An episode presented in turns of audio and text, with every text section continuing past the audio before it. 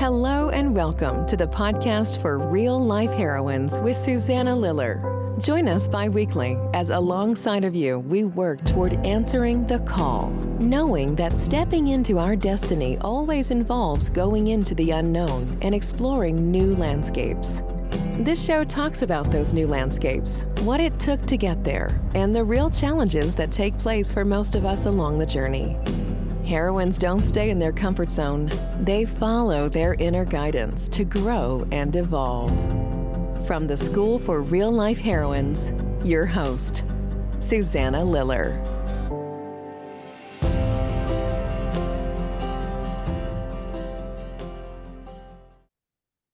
Hello, everyone.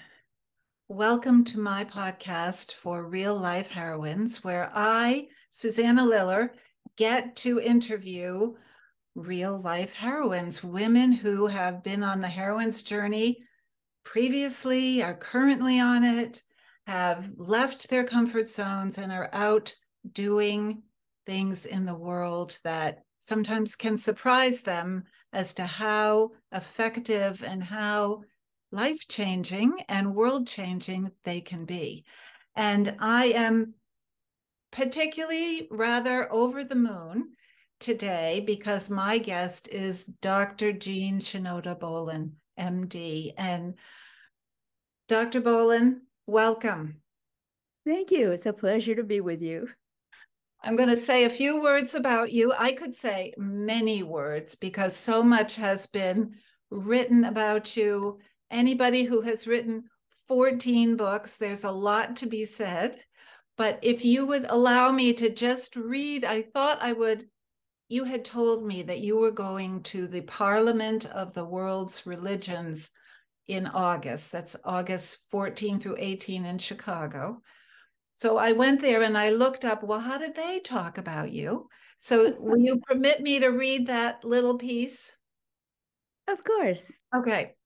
And so they told just so people know, and I had to look this up as well. So the mission of the parliament, it was created to cultivate harmony among the world's religious and spiritual communities and foster engagement with these institutions in order to achieve a just, peaceful, and sustainable world. And so they say to accomplish this, we invite individuals such as yourself and com- communities who are equally invested in this goal. So then they make a list of their luminaries. And Jean, you're you're listed as one of the luminaries. And I would consider you a luminary. And here's what they say about you. And I won't read all of it, but you are a psychiatrist, a Jungian analyst, an internationally known speaker, an author of 13 influential books in over 100 foreign editions. And I won't read all the names, but I will read the ones that I got. unless you want me to read all 14. but let me read the ones that introduced me to you. So that was Goddesses in Every Woman. Mm-hmm. And then, of course, there was Goddesses in Older Women, which is moi. And then, but I think my most favorite, which is Crossing to Avalon, which is your memoir. Um, and and I want to just touch on those when we talk. But at any rate, so much more can be said. Um, but your also your most recent book, which I don't have, which is about Artemis and the archetype Artemis, which I feel is so representative of the work that I do with the heroine's journey because I think she's the heroine of the journey. And so that's another thing we could talk about. But all of that said, you've been in three award winning documentaries. Um, is there anything you'd want to add to that that I, I could say a lot more, but anything in particular you want people to know about you? No, I think it's always an, an adventure to have to be talking and finding that words come out and and the, the idea sort of is that who knows who's listening I know. you know, and there's sort of a feeling that it could very well be that the right person at the right time connects and hears a phrase. Right. So, right. and you call that, I think, the dandelion effect. Yes, I do. we don't know where those seeds are going to go when we blow on them. So I think the two of us are hopeful that this is going to help somebody somewhere um, as we talk about your work. And so I wonder if there's so much we could talk about, but I'm wondering if we could just talk about the synchronicity of me finding you um, for a minute because because as I've said, I have I have followed you. I have read about you, read your books for a long time. And then at the beginning of January of this year, I had been hearing so much about the sacred feminine that I announced to the universe and I put it in my blog and that I was on a, a virtual pilgrimage to mm. uncover and learn about the sacred feminine. And I began reading. I have all these books, and um, you know, I I dove into it. I'm still learning, but just today, when I was taking your books down from my shelf, so that I could have them here to show people. I got out and again this is my favorite crossing to Avalon and and I know that I had known this before but it was a woman's midlife quest for the sacred feminine and I thought holy hmm. mackerel that's what I've been on and here I am talking to you today so I think that's a big piece of synchronicity could very hmm. well be and that's one of the most important words. Without the word synchronicity, it's hard to explain when you are moved by a combination of event and dream, but there's no word that explains that this makes sense with that. Right. As soon as you get the word synchronicity, you also start to get that it is also that part of the brain that women develop much more than men usually do because men get in trouble when they're boys. They get ridiculed by bigger boys. They learn to be obedient. They learn to be leaders if they can be. They're, they're made fun of. Before they go to school and get, get made fun of, if they're not made fun at, at home, they could be very much like girls are, and that they can be active, they can be crying, they could be excited. But they get trained mm-hmm. in grammar schools. Yeah. And then what happens is the whole right brain doesn't keep growing. Now, women who go out and play with each other and talk a lot, tell stories, and get educated, then both right and left brain actually develop. Mm-hmm. And so, if humanity is going to make it through what is a real problem coming up. That is, the temperature is going to go up, and unless we do something different, uh, this beautiful, beautiful planet will suffer, and right. we will too. Right. So, women really do need to feel what is in the heart part of themselves and get together to make a difference. So that begs the question, and I, I, well, I'm not going to try to think of what you would say. So how do we do that, Jean? How do we do that in today's crazy, polarized world? Well, one of the things that seems to have happened was the pandemic. There was so much socialization in which you go and you you do the social business and you don't talk about what you deeply feel or you're afraid of or you or you're thinking about doing something that's going to disturb the the peace of the situation well something has changed during the pandemic and it often has to do with women who were in school together way back when. They got married perhaps. They had children perhaps. And they there was just no time to do anything else but be involved with life until the kids grew up. And then at uh, 40, mid 40s or something, there gets to be a time when something personal starts to evolve. Now, you may have had that experience. Most women who have been married with children have had that experience. They were good friends in college. they had some adventures in college or post college. But once they made a decision to be a married woman with kids and also worked, then there was no time for friendships to deepen and talk about what's going on inside. And so you saw each other socially and it was, you know, pleasant. But now with the pandemic, there's a whole possibility of being in women's circles. And you talk a lot about that. And I'm a huge proponent of getting women together to share their stories. I think that's really the way we're going to help each other and help the world. Um, and so let me just backtrack a bit though. So, just for people who might not be familiar with your work or with the term sacred feminine, mm. how would you define? And maybe it's impossible to define because people come at it, I know, through different avenues, but how would you define sacred feminine? Well, I remembered when I was a Girl Scout, way, way back when, and I went up in the in the mountains uh, above Los Angeles.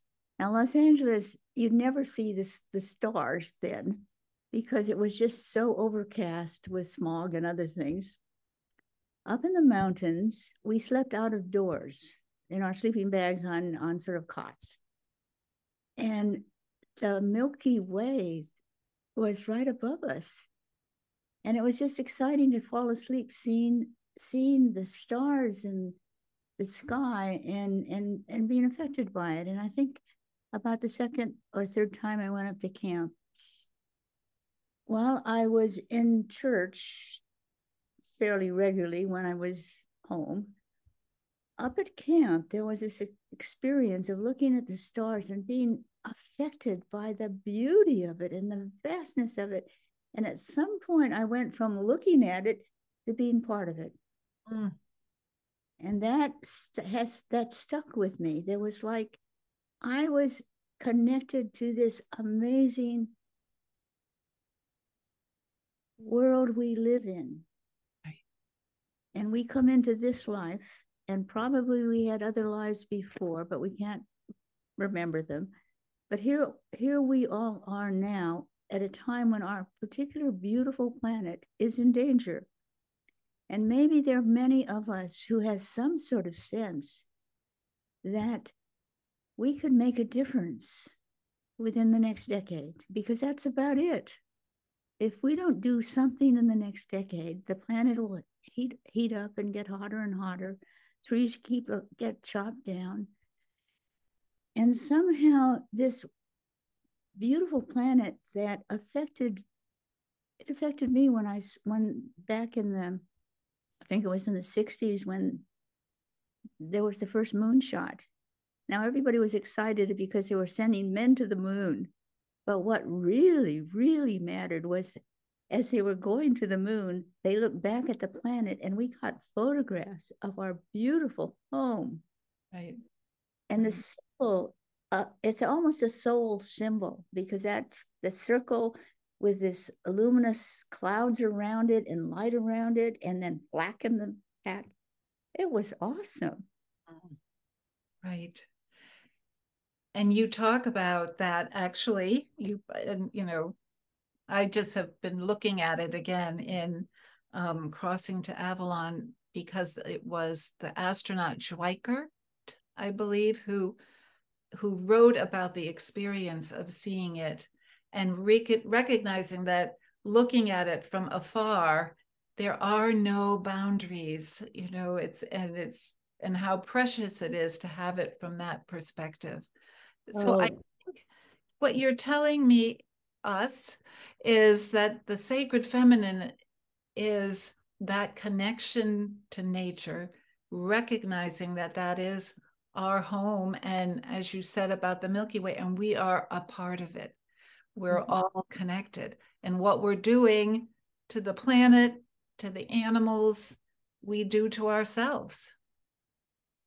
And we are just part of this wonderful realm.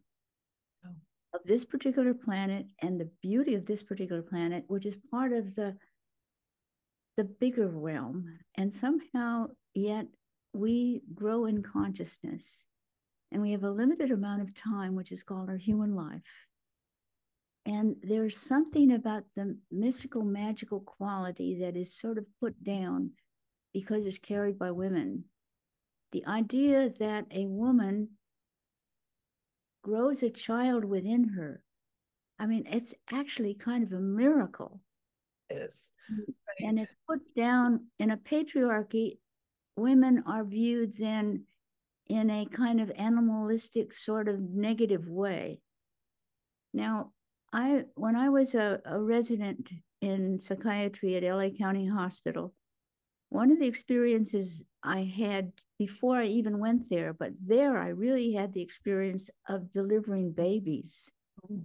And I I chose three rotations, two of them in smaller hospitals where you could sit at the foot of a pregnant woman and help the cervix to, to thin out and wait for the baby to come. And it is a miracle, a new life right. has felt sense of participating in mm-hmm. a new life. Mm-hmm. And somehow in patriarchal realms, it is viewed as nothing. It's the, the woman is viewed as what's going on right now.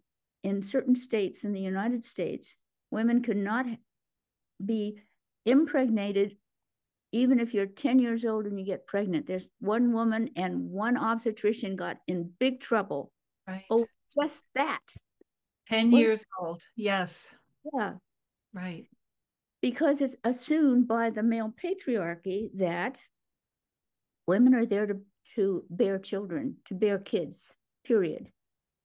And all the rest of it is sort of put down. Well, that's not how the world began either. And there has been eons of time when the feminine and masculine respected one another. But ever since the history that we know of, it's been a growing patriarchal world. And what happened to the feminine? What's the sacred feminine?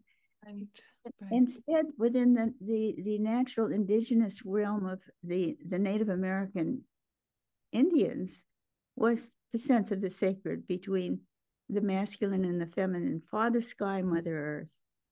Right, right. You know, and and then there are these individual humans along this evolution of various animals and different birds and all kinds of things. And here we are. We're not dominant over everything else. We're just one more special species. And each species can be quite special. Some are amazingly beautiful, for example. But that no. this world we're in is is wonderful and and to ex- feel it and to feel that it's sacred and that we're part of it and and to do what we can do to prevent it from being destroyed by the men at war my, my feeling is because when you hear about things like the 10 year old and and and you feel kind of what can i what can one person possibly do? But i think back to your point of the women's circles and gathering together i think if we could raise that feminine energy instead of sort of shooting arrows at what isn't right because that tends to create defensiveness that maybe the more we speak like we're speaking today and share this then that's going to that's going to make a difference. It does make a difference. There's one of the things that's interesting now is how many women who say in the early 60s, uh, with their husbands at work retiring, and they're then in, in the standard model that they're grandmothers, they are not supposed to be anything much more than grandmothers. Yeah, yeah. And what happens is it, there's at first there's it's really it's really very good to be a grandmother. It's really good to be to have your husband retire and you can travel for a while. And what's interesting is unless those women start to evolve themselves and find that there's some reason to be around and learn and be involved and help other people, it seems like they fade out in their 70s. Right. And they talk about us being, so I'm 71, and they talk about us being invisible. And yeah, I'm not ready. And I, the women that I know are not ready to fade out for sure. Yeah. Well, don't fade out. Be with be with other similar kind of souls. And every once in a while, there are some men in those circles too, but mostly there are women right. who get to a certain place and they are viewed kind of as well, it's grandma or it's so aunt so and so or it's whatever. And nobody seems to be thinking that there's something going on in her so when when you join another circle of peers, often educated peers, who don't talk about what really is going on with them in their dreams, what is going on inside the conflict that they're in right now. And here they, they are in a sacred circle. And one of the things that I started making a difference was writing the book uh, the Millionth Circle, and it's become a women's organization as well.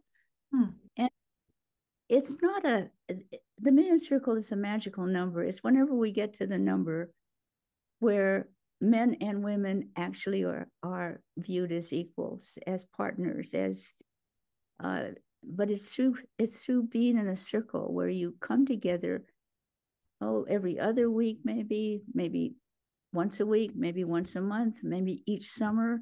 There's something about talking real, about what you really believe you would like to do.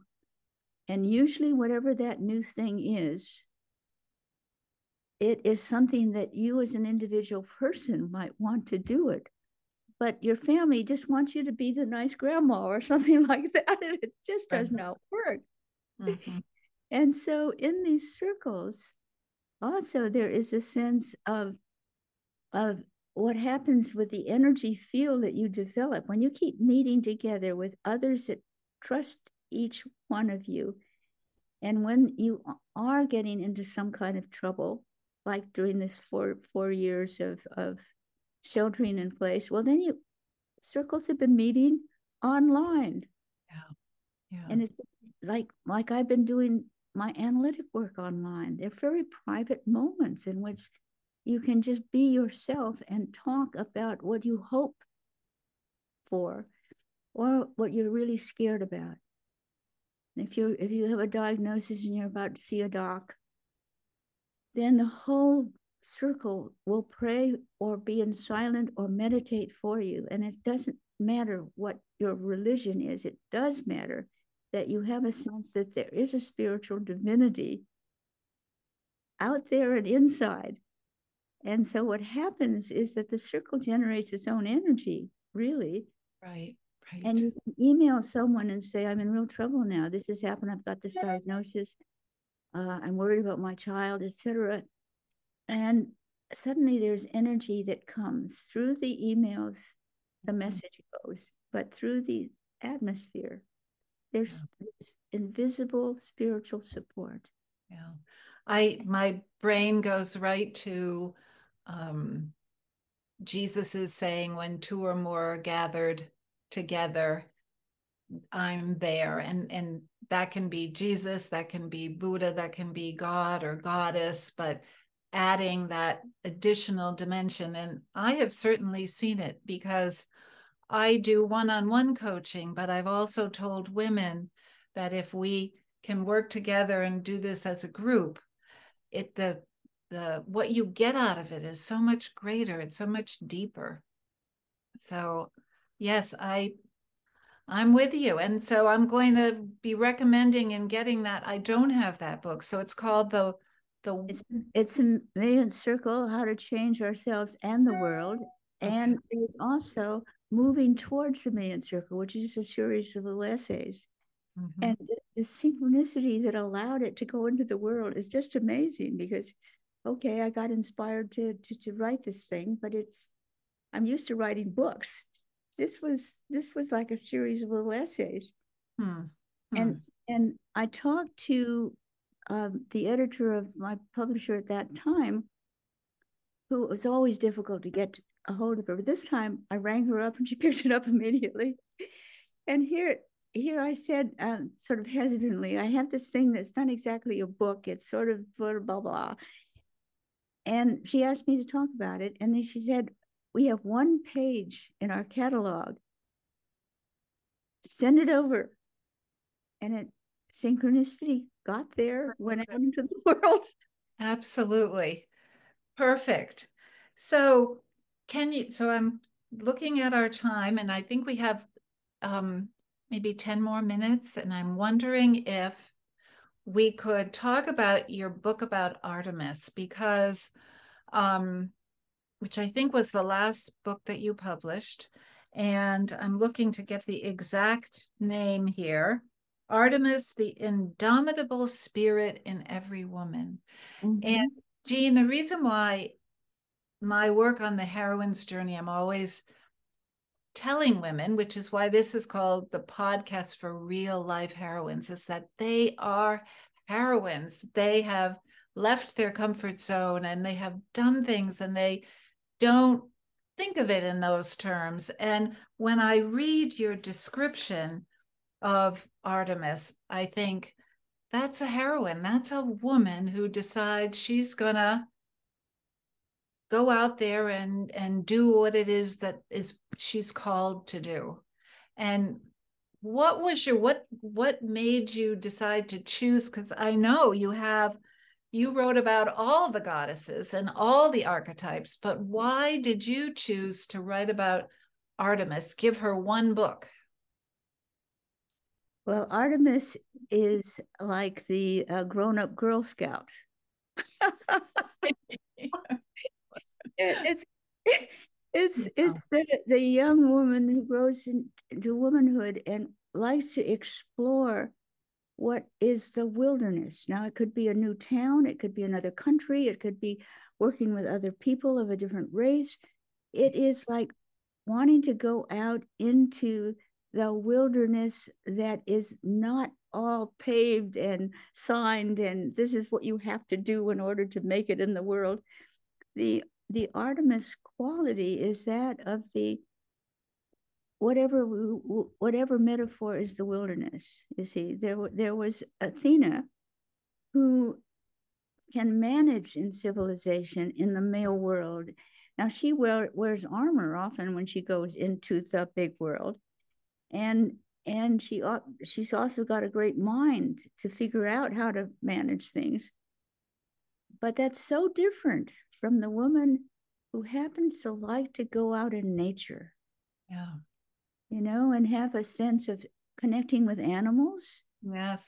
And looking at the birds flying and and then seeing this bigger realm of this beautiful planet that we're in and exploring. And it's an adventure to some quality. Now, she is one of twins, metaphorically, in the whole history of uh, ancient Greek mythology. Uh, she was the firstborn of twins. I'm not remembering who her twin is. Her twin was was the the the one Apollo and Artemis. Apollo uh, was the, the, the distant, you know, he he's an emotionally distant, up in the sky kind of a fellow, and she is down to earth, wanting to explore, and also be with other in in her story she is with other feminine spirits and to explore and to help is a quality that that uh, makes a a, a woman who is a, a Artemis woman always wanting to learn something new, do something new. So the, the so the woman who who has done this, done it all right according to her, her expectations of family and culture. That okay, she got married, she had kids, now she has grandkids, now she's grandma. Wait a minute, what about that part of her that that is really wanting to explore the wilderness, which is whatever it is that she's been fascinated with. It Right. not you know. Right, right. Which is why you're going and speaking to the people in the parliament of the world's religions because you're still learning and growing and stepping out there and speaking up for sure. Well, it's so good to be speaking to an organization that is in the whole world. Like they're three at 300 plus religious backgrounds. So of course you don't do a standard form of religion, but you do really have a sense that everybody there has a spiritual center Right. and is committed in some way to connect with other spiritual people. And it's exciting to be so. And now, what's also exciting is that there are, it has gradually become more and more feminine oriented. Mm. And so the first meeting of this one might have been 200 years ago in Chicago, but this one is a very different one in that it is much more feminist. The director of the program itself officially has a PhD and a few other things, but she also is part of Wicca, Ah, which is that's interesting. Yeah. right, which was one of the founding earth religions, right? I mean, certainly Wiccans are very attached to the earth and and worship the mother earth for sure. and and during the time when patriarchal religion started to take over everything, uh, oh, they were burnt at the stake. They were called witches, and they were at the stake. And co- consequently, there is a quality that is private about the connections with the beauty of the planet, the beauty of the atmosphere, and the sense of of somehow for all that seems to be beautiful, you are being called a witch. Well, I, I find that that it's amazing that that that the Parliament of World Religions has as one of their major leaders a woman who is a Wicca, but she's also a PhD. Yeah. That's that's so so hearing that makes you realize that things are changing. And I think that's another thing is we have to instead of always thinking about oh no it's all going to pot that there are major inroads being made. Well, it's very much up to a shift in like getting back to that beautiful image of Earth from outer space, where there aren't boundaries. right. the evolution of human beings. There used to be semi human beings, but we evolved into one one race of human beings of different colors skins different colors hairs different colors size might be different but basically everything is about the same and and all and yet yet we're at war with each other all the time. I know. since patriarchy started taking over and reducing the whole idea of earth as as being something to dominate and now the idea that mother earth and father sky which is the native american view of things that there is th- both and it's only by bringing back the feminine can we make a real difference about this beautiful planet you know the people who are and there are in the united states recently a number of women who are running for office and politically minded and all that sort of stuff so maybe just maybe Maybe. And I admire them greatly because, wow, talk about a challenge. So, Jean, I hate to think that we have to bring this to a close because it's been really I could go on, but I I'm wondering if I could ask you one last question. And if you think about the women listening, and maybe there'll be a man in there listening too, but mostly women, you've said a lot today. What would you want them to really remember and hear from you and take to heart? Speaking right to them, that woman sitting there listening in front of her computer. First of all, let me hit this. What it does is it goes from head to heart. Now it's it's the heart chakra. It's not what the actual heart is, but it's the heart chakra through which are three chakras above and three chakras below. It's the center of us. And it is its own, it has its own quality of being able to pick up on what's important and to energize the woman to go out and do more. Mm-hmm. So that's what I would start with is like join with other women if you need support, which every woman actually could use support, where especially if you are leaving your usual assumption where people see you in a certain way, but you really want to start something new in yourself. So the the the, the circle of women supports the other women, every woman to do and become who that new part of them wants to be. And it means that then, I mean, I'm working with, for example, a woman who has she she she has she has cancer. She's had it for over a year.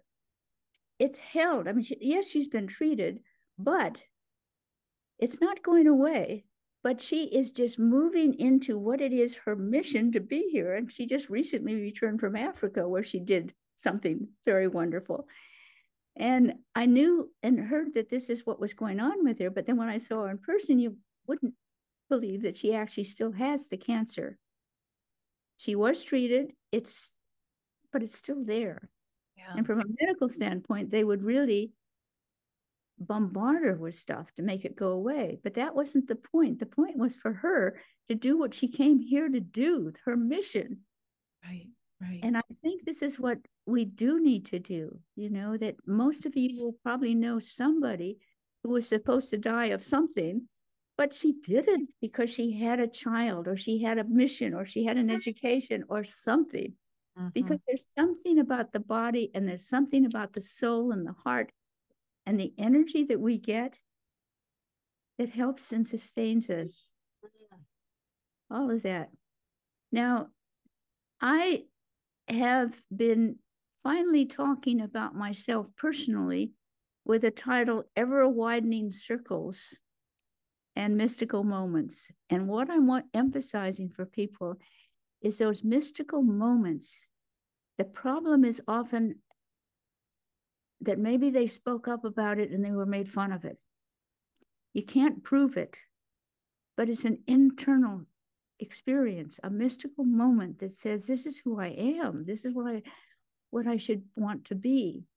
And so in my um, basic idea of autobiography, I've ended up talking about that.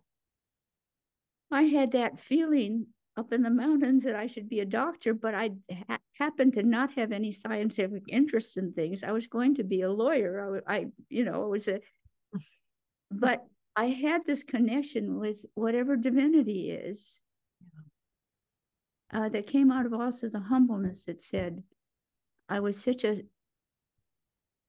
I was so accomplished that I felt proud that I did all these things. And then it occurred to me that everything was a gift.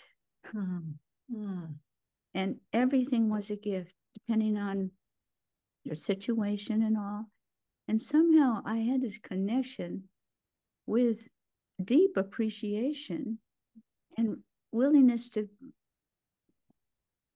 to to, to serve, to be my to follow. it. Yeah. Hmm. So I've ended up uh, going into writing a autobiography based on my own story, but it's really intended to help other people to realize their stories mm. Mm. and have a sense of what did they really feel at certain points in their lives that this is what they should have done or this is what they can still do. Because if we are still here we still are here. The earth is you know only a decade before the earth gives up. If we don't help jump in be in women's circles etc right. So i would say that's the rise of the sacred feminine is what it is you're here to do, letting that out and not suppressing it. And that's going to create your dandelion effect, a ripple effect. And I just have to share this with you because my daughter was just telling me she lives in Center City, Philadelphia, in the middle of the dirty, noisy city.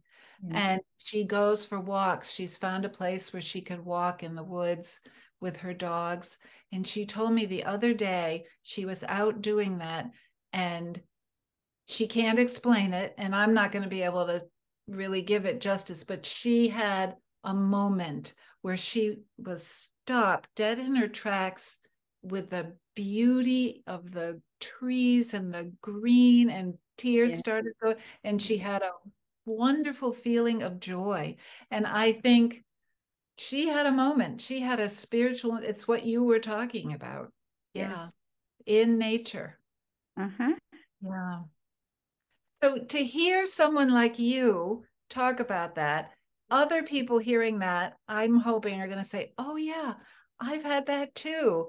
You know again the the beauty of sharing these things it's wonderful jean. Well, daughter's being moved by the beauty of the planet yeah. and how she can serve to keep it alive you know?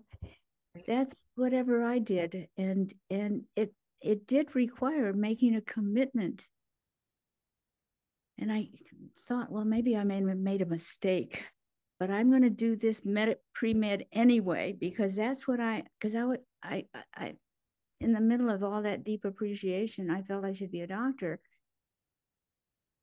But that was didn't feel like me but but i stayed with it.